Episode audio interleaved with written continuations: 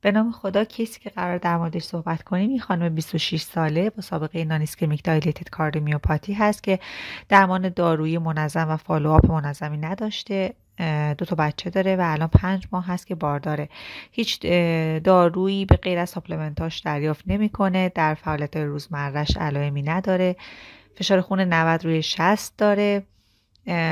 ECG ش normal sinus rhythm ه EF قبلی 35 40 درصد بود.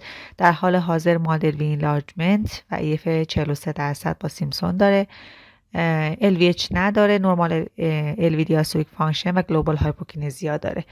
سایز دهلیزا نرماله وضعیت RV خوبه و مشکل دریچه ای نداره و PA, PAP ش هم با اکو 21 هست.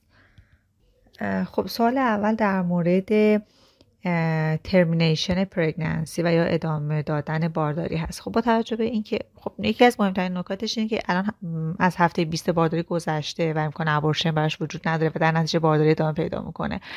البته با توجه به اینکه بی علامت mild dysfunction داره این بیماران معمولا بارداری رو هم به خوبی تحمل می‌کنن. گرچه امکان بدتر شدن cardiomyopathy هم درشون وجود داره و نمیشه گفت حالا اتفاق خاصی نمیافته.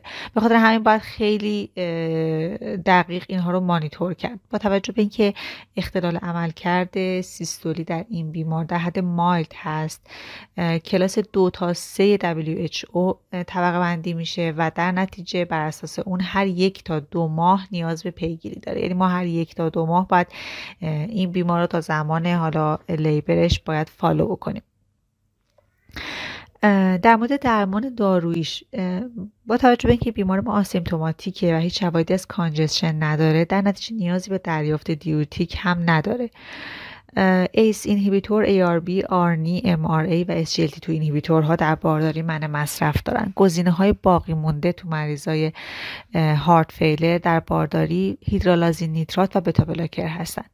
در این بیمار با توجه به اینکه مریض ما asymptomatic ه و مواردی مثل hypertension، severe LV systolic dysfunction و congestion رو نداره. در نتیجه طبق guideline 2018 ESC ما نیازی به این که به مریضمون hydralazine بدیم هم نداریم. یعنی در واقع hydralazine و nitrate رو فقط در این موارد توصیه کرده. یعنی یا بیمار ما severe LV systolic dysfunction داشته باشه یا hypertension داشته باشه یا شواهد congestion رو داشته باشه. در غیر این صورت ما می‌تونیم به مریضمون hydralazine و nitrate رو ندیم. گزینه درمانی باقی مونده beta blocker فقط. beta blocker رو در این بیمار می‌تونیم با احتیاط شروع بکنیم و dose ش رو هم به تدریج می‌تونیم افزایش بدیم.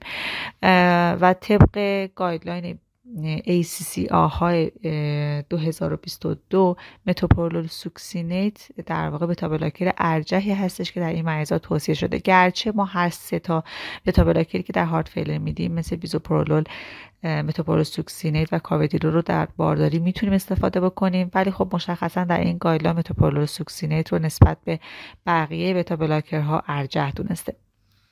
در طول دوره بارداری از نظر علائم و نشانه های heart failure باید بیمار به دقت مانیتور بشه. در صورت لزوم می‌تونیم از BNP یا pro BNP هم استفاده بکنیم. وضعیت جنین باید توسط متخصص زنان پایش بشه و در واقع یک تیم بیمار رو ویزیت بکنه. فقط کاردیولوژیست نباشه. یک اکو مجدد در trimester سوم توصیه میشه جهت اینکه ما وضعیت LV رو مجددا ارزیابی کنیم قبل از زایمان. و اگه هم بیمار ما در هر علائمی پیدا پیدا کرد در طول بارداری هم توصیه میشه که اکو تکرار بشه.